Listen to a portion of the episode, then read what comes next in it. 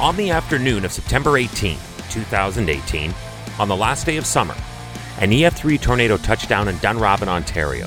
It was one of six tornadoes to hit the province that day, and the most powerful in eastern Ontario in over 100 years. Hi, I'm Chris May, writer, producer, and host of This Day in Weather History, now in its second year from the Weather Network in Canada. As rare as the events of this story were, it still happened, and not that long ago either. September 21st, 2018, this day in weather history. Normally, around this time of year, we have wrapped up the frequency of tornadoes and we are all eyes on peak hurricane season. And that's obvious given that I have had a lot of hurricane stories this month where June was almost all tornado stories here on this day in weather history. There really is no such thing as a hard and fast season. I mean, after all, nature will do what nature does, but there are generally accepted trends, and this is too late in the calendar for tornadoes to trend. Environment Canada calls the tornado that touched down in Dunrobin on September 21st of 2018 historic. It was the first time since 1898 that an F3 or stronger tornado touched down anywhere in Canada this late in the year.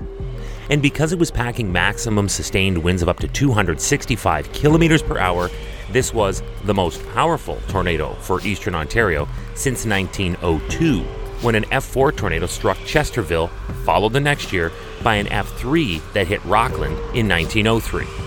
But this one was a two day outbreak of tornadoes that affected the Great Lakes region of the United States on September 20th and the Ottawa region in Canada on the 21st.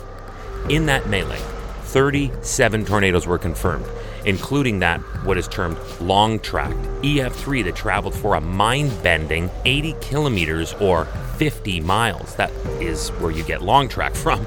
And it went from near Dunrobin, Ontario to Gatineau, Quebec. The Dunrobin Gatineau tornado lasted 40 minutes while destroying or severely damaging more than 50 homes, taking down thousands of trees and hydro poles in its wake as well. 430,000 people were left without power, and some of them for days. Then, less than an hour later, there came another line of thunderstorms that crossed the Ottawa Valley, dropping what would be an EF2 tornado that struck Ottawa from Nepean to Gloucester.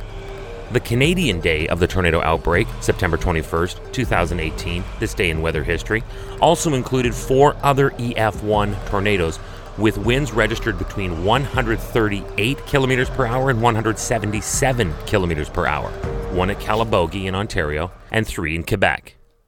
Now, just as a footnote, because I did open with this being a two day event, and I already had a September 20th edition of this podcast, I still want to reflect back on what happened on the American day of this outbreak. On September 20th, several tornadoes touched down in the northern plains state of Minnesota. Among these was a high end EF2 that caused major damage in Morristown, Minnesota.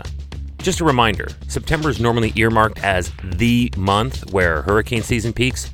For example, while this rare tornado outbreak was ripping through Minnesota, Ontario, and Quebec, in the Atlantic, they were having a heck of a time with more tropical weather events. September of 2018 was slammed by Category 4 Hurricane Florence, Tropical Storm Gordon, Category 2 Hurricane Helene, Category 1 Hurricane Isaac, Tropical Storm Joyce, Tropical Depression 11, Tropical Storm Kirk, and Category 1 Hurricane Leslie.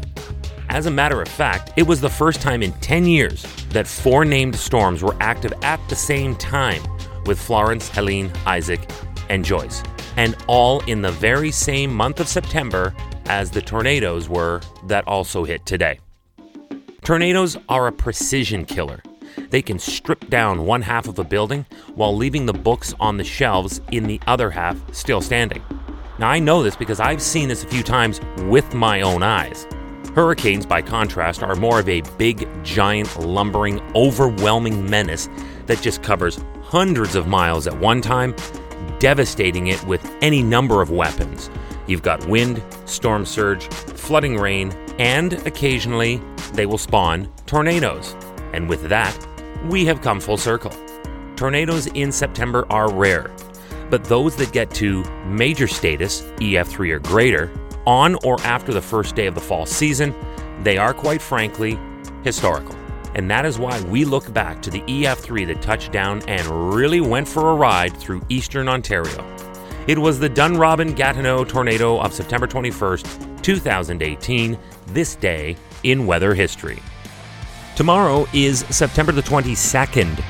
Now, you knew that once we got to the year 2021 and you look back at the year of crazy weather stories that happened in the year 2020, that we would come back around again to tell those stories on this podcast. And the wildfire seasons in western United States are going to be the topic of conversation again next year as well. But for tomorrow, we're going to look back at the California wildfires of 2020 on this day in weather history with me, your host, Chris May.